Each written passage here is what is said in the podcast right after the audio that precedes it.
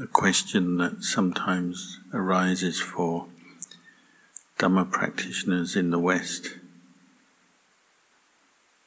is over the language that uh, the forest ajahns use when talking about the training of the mind and meditation. Sometimes you'll hear the term uh, that we practice to destroy the mental defilements, the kilesa, the asava and the kilesa. And when we use a word such as destroy, for some people who are new to Buddhism or new to the practice, find it brings up visions of aggression and violence and conflict. Perhaps they already have had enough of that from living in the world, watching news, engaging with other people in society, competing for things, uh, sometimes rivaling others, disagreeing with others, various kinds of conflict. so they already have a fair amount of negativity in their mind. And then when they hear the word to destroy, defilements, seems to add to that and can bring up ne- negative perceptions towards the practice of meditation or Buddhism in general. But those teachers are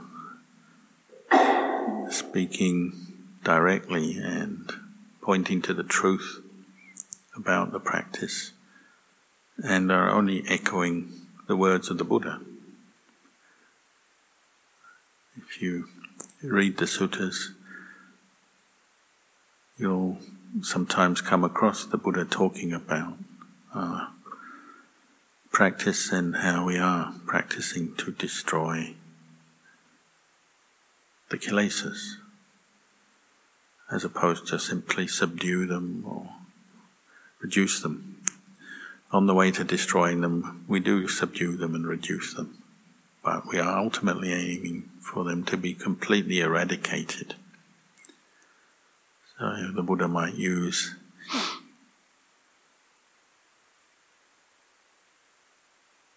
paint a picture like uh, destroy the defilements just as a farmer ploughs the field and the heavy blade of the plough turns the earth and destroys any roots of grass or weeds in the earth so that the field is ready to be sown with whatever crop you're aiming to cultivate.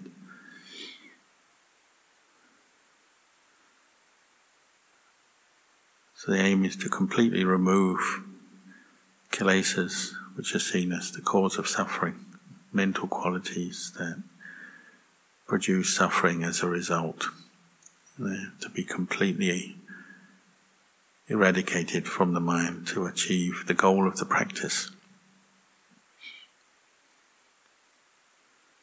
And when we come into the robes and pass through ordination ceremony, we are um, part of the instruction is that we are instructed to develop, cultivate the path for the ending of suffering, for the realization of nibbana, to develop true knowledge and vision of the way things are, and to cultivate uh, sila and morality. Because sila brings the benefit of supporting the arising of samadhi. The, uh, the preceptor will say, Sila paripavito samadhi mahapala hoti mahanisangso brings forth great fruit, great benefit when you practice sila. It brings forth samadhi as a result. And samadhi, paripavita mahapala hoti, panya mahapala hoti mahani sangsa. The cultivation of samadhi brings forth wisdom as a, its fruit is the benefit. Panya pariva pavitang jitang samadeva asavehi vimujyati uh, sayatidam gama sawa bhavasava avijjasava. Wisdom brings forth its great fruit in the destruction of the defilements, the asavas, Kamasava, the asava, the asavas are considered as taints or pollutants of the mind. That's one way they describe them. Or sometimes fermentations. They're deeply embedded in our character, in the train of our consciousness for many, many lifetimes. And they, they're constantly fermenting, bubbling up. So for me, when I first read Buddhist books and encountered some of these terms like asava that were new, uh, I found these descriptions quite helpful. Like when the, the Buddha said fermentations of the mind, brought up pictures of my father's shed at the back of the house where he used to make beer and wine so he's always brewing beer constantly here for many years. And as a little child, I'd go and look at the product of his efforts, and there'd be these big pots of beer fermenting. It's a process that's kind of messy and smelly and strange coloured liquid with strange smells, and you'd see the bubbles coming up as different ingredients were added. And This would go on for weeks and weeks and weeks. So when I read the sutras and the Buddha talked about the asavas as fermentations, it made a lot of sense to me. Just this kind of smelly, messy, gunky stuff bubbling up in your mind that causes suffering. On the night of the of his enlightenment, the Buddha developed three knowledges: a knowledge of the uh, of past lives, Pupe Niwasanusatiyana, and the knowledge of the arising and passing away of beings according to their karma, uh, due to Papadayana, and then the knowledge of the destruction of the asavas these fermentations or pollutants of the mind, asavakhaya yana. Khaya means destruction. That's the word they use for the very knowledge that the enlightenment or the awakening experience of the Buddha is. It's a destruction of uh, the the taint, the fermentation of sensuality, sensual desire, kamasava, the destruction of the asava, the taint of becoming, bhavasava. Becoming is what prepares us for birth. So when the Buddha says, there'll be no more birth for me, samsara is ended. It's because becoming is ended, because becoming is what causes birth. Becoming is the sum total of uh, craving and attachment. Tanha, Upadana, Bhava is the cause of birth. Bhava is that the mental realm of the mind. As we live in the world, if we're not practicing the Dhamma, then we tend to follow craving all the time, desire for things, to wanting things, wanting to get rid of things, wanting to be, wanting to become things craving hardens, solidifies into attachment, upadana, through regularly being affected, conditioned by craving, our mind forms attachments, deeply ingrained attachments, clinging to views and the sense of self. And this is what conditions bhava becoming the realm of the mind, how we feel, what we aspire to. So that's what what creates leads us to create more karma. So say you aspire to be wealthy. It's just as a simple aspiration many people have, then your will, a lot of your body, speech, and mind will be directed towards actions and activities that will generate wealth for you. You can get to own property and possessions and money and so on. So bhava is both a product of karma and it's also where we're generating fresh karma, keeping us going and ultimately leads us to be born again. Awij, awij uh, asava is the the taint or the pollutant, the fermentation of ignorance, unknowing, not knowing, not understanding how craving and attachment and becoming leads to suffering, leads to birth, but leads on to suffering. We just don't know, we're not aware of what we're doing and what leads to what. So these are the three asavas, the three fermentations that are constantly bubbling up in our mind. But these are what the Buddha has removed through his practice, through developing deep, penetrating insight into the Four Noble Truths. So, Buddhist practice isn't simply to develop kindness and compassion for all beings. It's not simply a stress reduction method, although these qualities we do develop along the way. The ultimate aim is complete destruction of the asavas. So the Buddha established the Sangha, the Bhikkhu Sangha, as the, the most suitable vehicle for this way of life that will be is most suitable for dealing with and ultimately destroying the asavas. As we know, when the Buddha, after his enlightenment, people who he encountered who had a spiritual affinity and were interested in developing themselves, purifying their minds, finding peace, they would come and listen to the Buddha, and if he saw that their faculties and their abilities and their mind was right, then he would invite them to, let's say, come bhikkhu, and practice for the end of suffering. Ehi bhikkhu upasampada, so simply the Buddha inviting somebody would be enough to be become a monk in those days under the guidance of the Buddha, under Nisaya, taking dependence on the Buddha. But as the Sangha grew, then there'd be more formalized ordination procedures. So we have our ordination procedure as we do these days, various rules of requirements according to the Vinaya.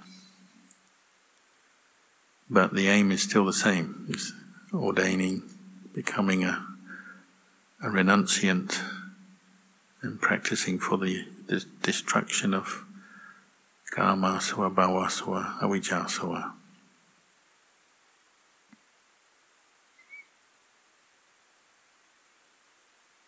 Another word we use for the bhikkhu is the samana.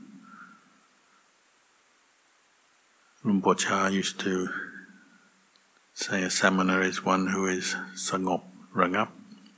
Sangop means peaceful, rangap means restrained.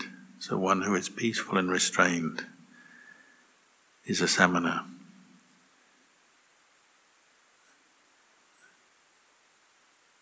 As bhikkhus, as alms mendicants living the monastic life, following the Vinaya, practicing for the destruction of asavas, we're learning to be peaceful and we're learning to restrain uh, the mental defilements, the asavas.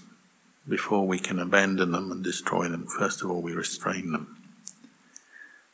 So this is a picture that Luang Por was giving us, just our, a daily reflection. Mm. We're aiming to develop the qualities of peace and restraint. Or we also have the ten recollections of a bhikkhu or of a samana that we chant regularly. It's another way to build up the picture of who we are, what we're doing, as we develop ourselves for this, the ultimate goal of destroying the asavas.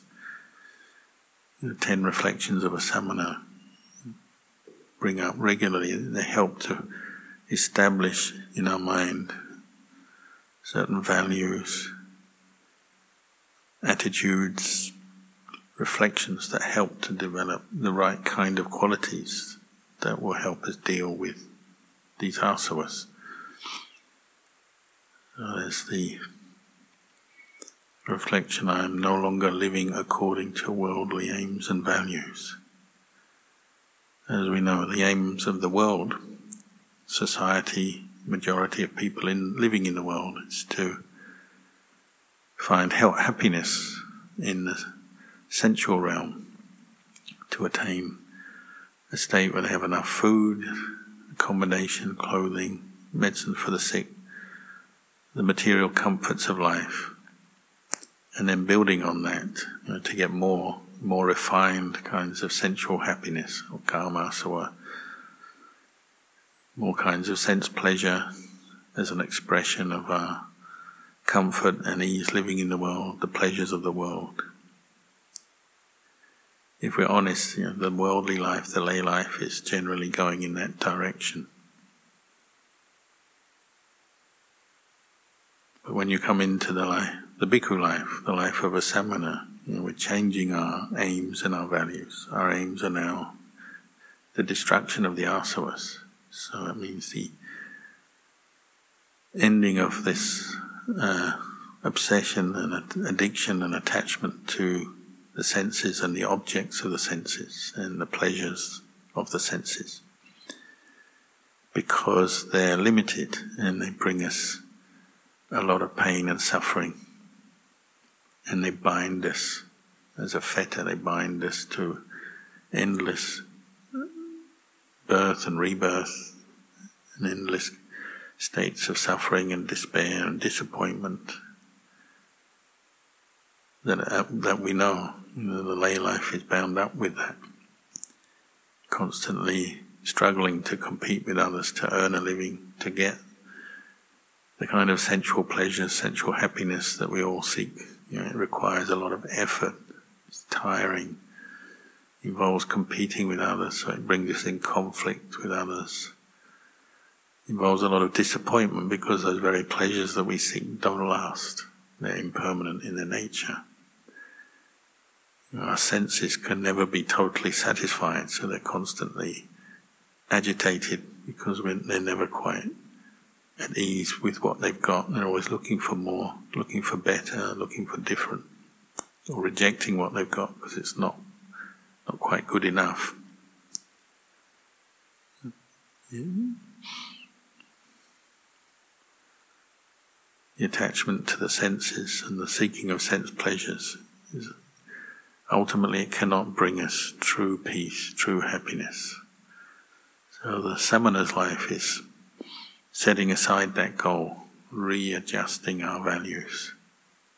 Of course, we do need the basic requisites to live, as food and basic, simple accommodation, simple clothing, basic medicines just to get by with but we're no longer seeking anything much extra, additional. Occasionally it comes our way, but it's no longer our aim. Our aim is to develop the spiritual qualities, the paramis, the ten paramis, and the five spiritual powers and spiritual faculties. So our whole way of looking at life begins to change as we practice as a samana. We turn our attention inwards to develop these qualities rather than just material wealth and seeking out sense pleasure.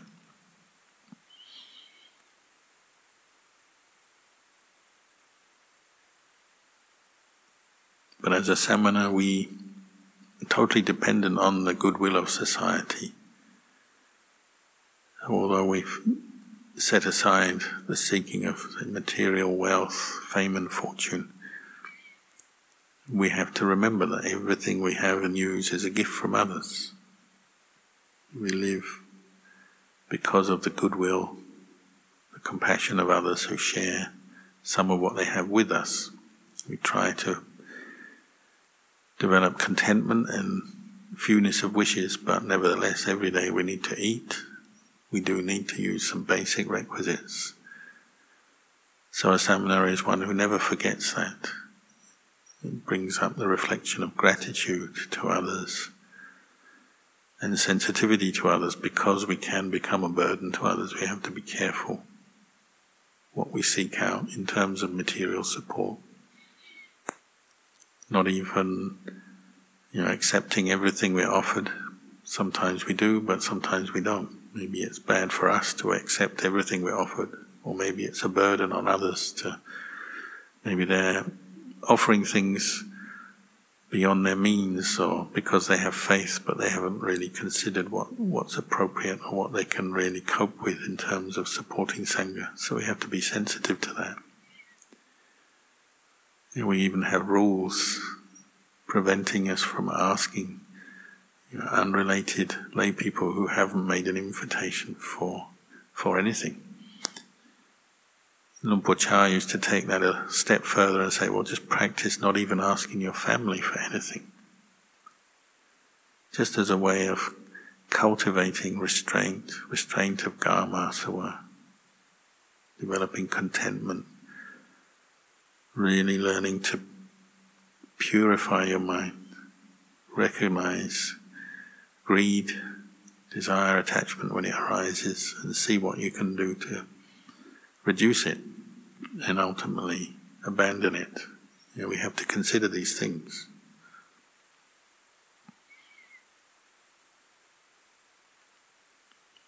Another of those reflections, a samana is one who strives to abandon their former habits. So again, it's linked to our lay life. And you come in to live in the monastery, you are not here to earn an income or to become famous or powerful or influential. We're here to purify our mind from the asavas, to destroy the asavas. So it requires us to change certain habits. We all come into the monastery, we've got a whole accumulation of different habits, and many of them being actually to support the accumulation of the asavas, uh, to support sensual desire actually feeding our own ignorance. You know, the coarsest kind of habits we give up, say something like drinking or taking drugs or gambling or obsessions with things, addictions to certain, certain things, entertainments, and so on, or maybe just obsession with endlessly working to earn mon- more money. But these are actually feeding our ignorance not feeding mindfulness and wisdom necessarily, they're just feeding more unwholesome states of mind and more suffering. That's the coarsest kind, but even somebody has a foundation in Sila before they come into the monastery, they may still have more refined kinds of habits that they still have to change. You know, we come into the monastery, we're celibate, so we give up the whole part of life devoted to the promotion of sexuality, whether it's just looking and watching things that stimulate our sexual desire, the way we relate to other people. There's a whole new set of habits we take on as a samana, one who is restrained, mindful, celibate one who is peaceful, one who is non-violent. So we give up the old habits of maybe arguing to get what we want, manipulating the truth, arguing, using force through our words or our speech, so we don't argue or we don't shout or try and bully other people to get what we want as a samana. We go in the other way, the other direction, developing the habits of restraint, patience, compassion, kindness. This is what most of us have already in our, our minds, our mind's eye. You know, the idea of a samana is somebody who is living peacefully, celibate, non-violent life. And most people in the world also have that same idea. So it requires us to change our habits of behavior, change our values. And it requires striving. You know, to strive, we have to, to change a habit requires a lot of effort. You have to recognize what habits need to be changed and then put effort into that, that change to affect that change changing patterns of speech, patterns of behavior, and ultimately patterns of thinking. You have to use a lot of wise reflection, yoniso manasikara, reflecting back on our behavior of body, speech, and mind to see what's appropriate, what's inappropriate, what's leading to more suffering, what's leading and supporting the arising of the factors of the path, sila, samadhi, and panya. This is the hardest of all, the changing of mental habits, because they're so fast and so quick, so fast, so subtle. requires ever more effort to develop mindfulness and then discernment, reflecting back on our own mental habits, changing those that are leading to more suffering and despair, and developing the habits that will lead to our own happiness and well being.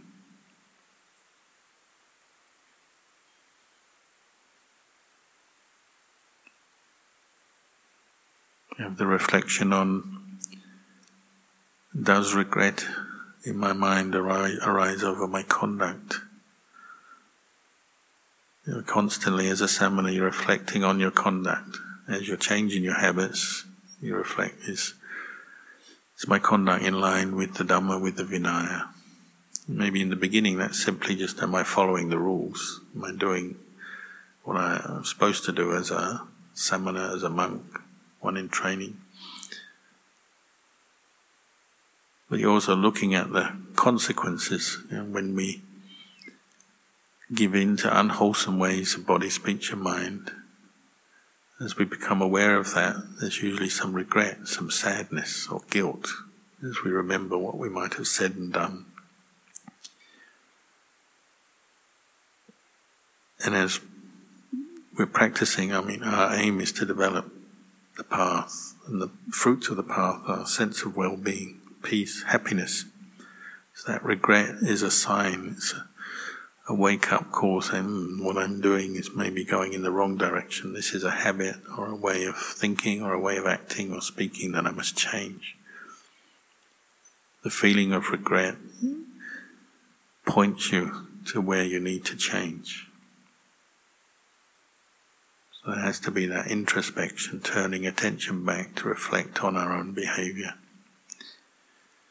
But we also have one additional uh, support, and that's the Sangha. So we also have the reflection would my friends find fault with my conduct? One of the advantages of living in Sangha is that you quickly get reflections on your behavior. If you break a rule, maybe another monk will notice it and tell you. Or just being around other samanas makes you more mindful, more aware, as you see how they behave you reflect back on yourself, you become more sharp, more astute in watching your behavior, assessing it, whether it's correct for a samana or not.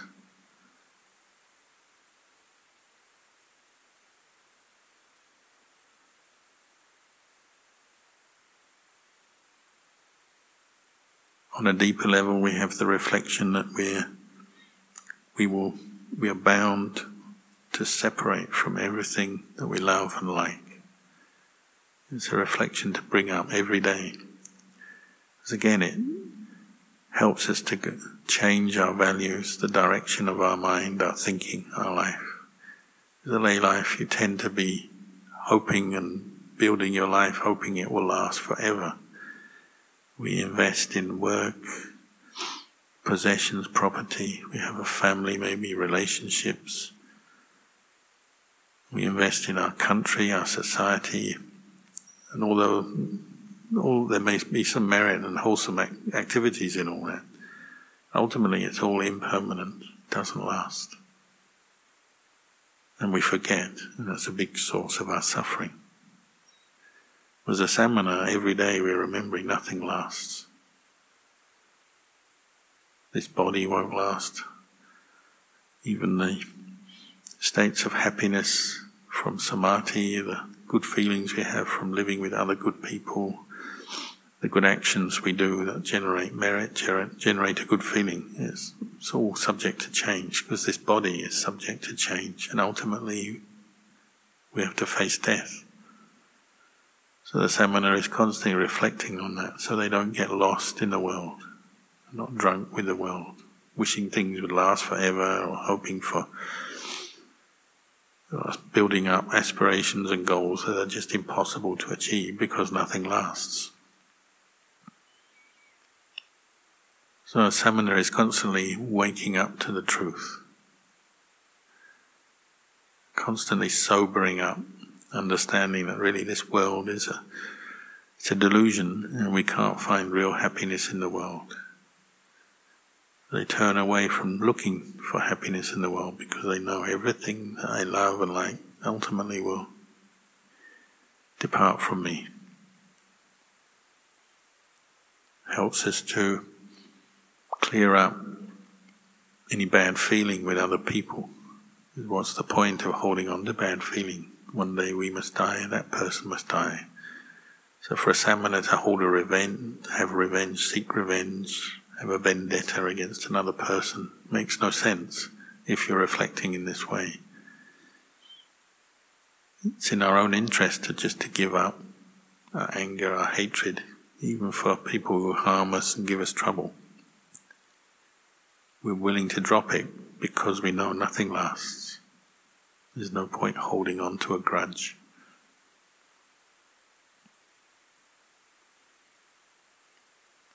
We reflect on our karma. You know, I'm the owner of my karma, heir to my karma, born of my karma, related to my karma, abide, supported by my karma. Whatever karma I shall do, good or for good or for ill, that I will be the heir. Every day reflecting on karma, again, makes you mindful, makes you aware of your habits of body, speech, and mind. You're looking and learning from the process of cause and effect.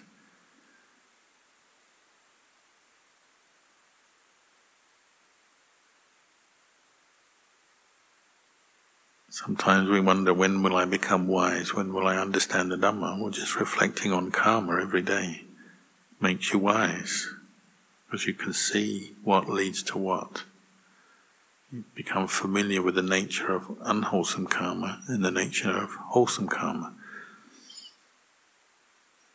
leads directly on to the making the effort to abandon unwholesome karma and develop wholesome karma.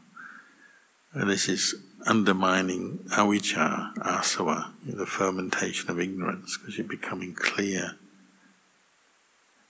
how things work in your life you relate to the world around you, as you relate to yourself, you relate to others. You learn to understand what karma is supporting the path, the practice of the path, what karma is taking you away from the path, and start acting accordingly. You know, we've suffered for so many lifetimes, and even just in this lifetime, we've suffered so much. Why create the causes for more suffering? As you reflect on karma, you begin to drop those habits, those ways that lead to more pain, suffering for yourself, for others. And you develop the ways that lead to more happiness, more good outcomes, good fortune for yourself and for others.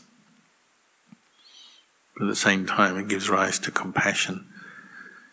As a samana, we are leaders of the religion. We're the, the ones that people often look to for guidance, for example, for advice. So, as we reflect on karma, then we gain compassion, understand that the people around us are still suffering in different ways. and we respond with compassion. Just as we are suffering, others are suffering, and we can see the causes are coming through karma. So we can give people advice and encouragement to make more good karma and abandon the bad karma, give up those those habits, so that they can be free.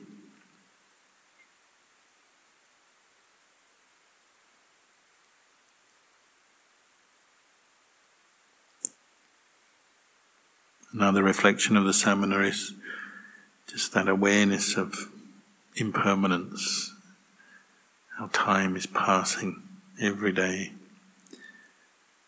The days and nights are endlessly passing. How well am I spending my time? Or sometimes Ajahn Chah would say, What am I doing right now, today, here and now?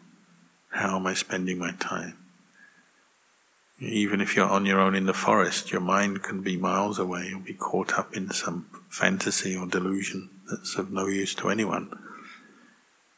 So, regularly reflecting how well am I spending my time? How much effort am I putting into the practice? Am I making good use of my time? As a samana, we have a lot of quiet time when we're on our own. It's very easy to become heedless to sleep too much, to let the time just slip by, not doing much of much benefit. So constantly reflecting that this could be the last day of my life. As long as we haven't yet reached Nibbana, we haven't completed the destruction of these asavas, then there's always more that we have to practice, more to do. It's one of the qualities of the the bodhisattva who aims for nibbana for the, out of for the benefit of all beings is they're never content with what they they've achieved so far as long as the mind is still under the influence of the defilements, the asavas, then they're never content. So we can't be content with what we've achieved. You know, sometimes we have a, we might feel, oh, I have enough material support, I have enough friends, things are comfortable, I don't need to need to do much. In one sense, that's true. We do have to develop a sense of contentment in the practice. But on a higher sense, it's not true. We've still got more that we have to put effort into. We have to develop ourselves. We have to be more refined in our awareness and investigate the Dhamma more understand, recognize kilesas, greed, anger, delusion, and uproot them from our experience. There's always still more to be done. One thing that supports that is periods of solitude. So we have the reflection do I delight in solitude or not?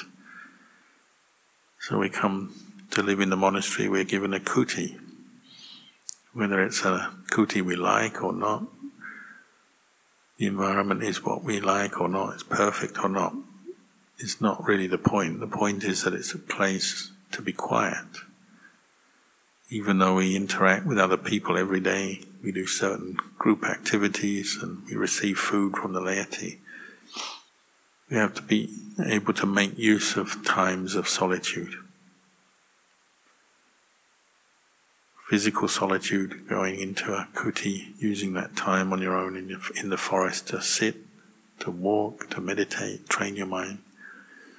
Then also mental solitude, solitude from, they say, solitude from the five hindrances, and learning to develop the meditation so you can drop the sleepiness, and the doubts, and the worries, and the anger, and the different kinds of sensual desire. And really get some mental solitude where the mind becomes calm and still, one pointed so that you can contemplate in a more refined way on the Dhamma.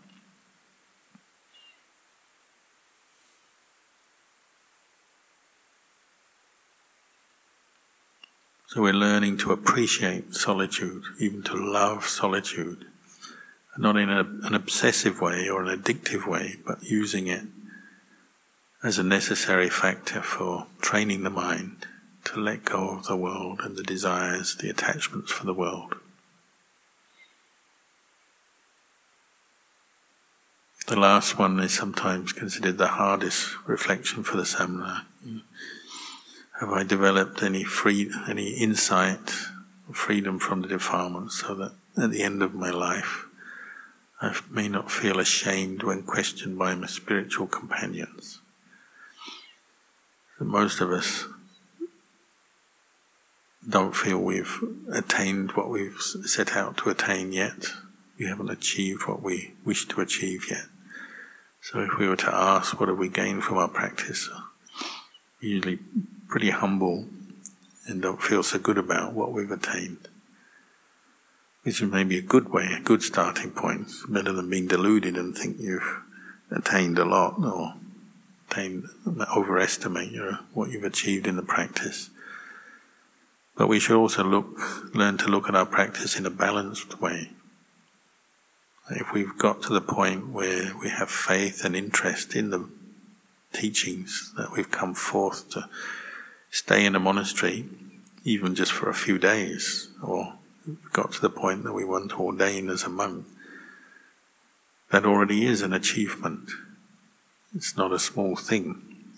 Most people will never get to that point in their life. Very few people become monks and nuns in this world. So it's something to be happy about. But then to build on it, to recognize, well, there's still more to practice, there's still more deeper insights that I have to develop. The causes of suffering, these asavas and kilesas are still there in my in my mind, so there's more I have to do. But we've all attained insight, at least in some small ways. We've all had an insight into the impermanent nature of this world. We've all gained some nibbida, some sense of being tired of just seeking sense pleasure over and over again, making money, experiencing the pleasures of the world. We've all, to some extent, turned away from that already and seen the impermanence of it and the lack of self in it. So already we've attained something.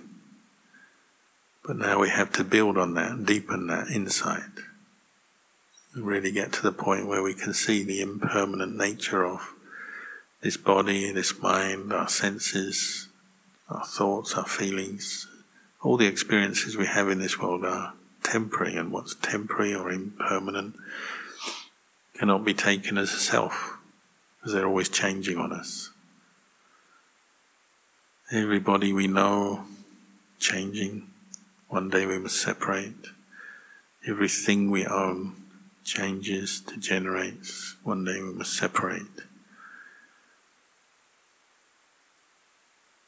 The insight into impermanence and not self is what really liberates the mind. And whenever we're peaceful in our meditation, even just for a few minutes, well, it's already a sense of just seeing the emptiness of these things that we're so used to grasping at and identifying with. If you're still in your meditation, you're peaceful, then even this feeling of the body can drop away. The mind is so still and peaceful, you just can't even feel your body. You're not looking at anything, not hearing anything, not thinking anything, you're just knowing, knowing the, the refined state of mind that you're in at that time. So when we meditate, we get a, at least a partial insight into the temporary nature of these five khandhas, this body, the feelings, the thoughts, and of course all the other things of the world surrounding us. So you build on that insight, keep reflecting on it, developing wisdom and experiencing some of the emptiness of the world. When we see emptiness, it's not brings us depression or unhappiness. It's actually very peaceful.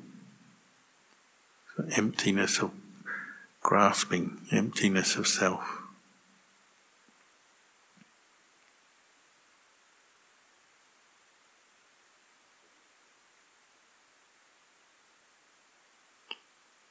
So our teachers encouraged us to use these reflections of the samana every day. Bring them up. Helps to guide you, gives you a system of training, a way of training that you can use your time in the monastery well for your long term benefit, for the benefit of others, ultimately to completely destroy the asavas, these mental fermentations or pollutants that causes suffering. So I'll leave you with these reflections tonight.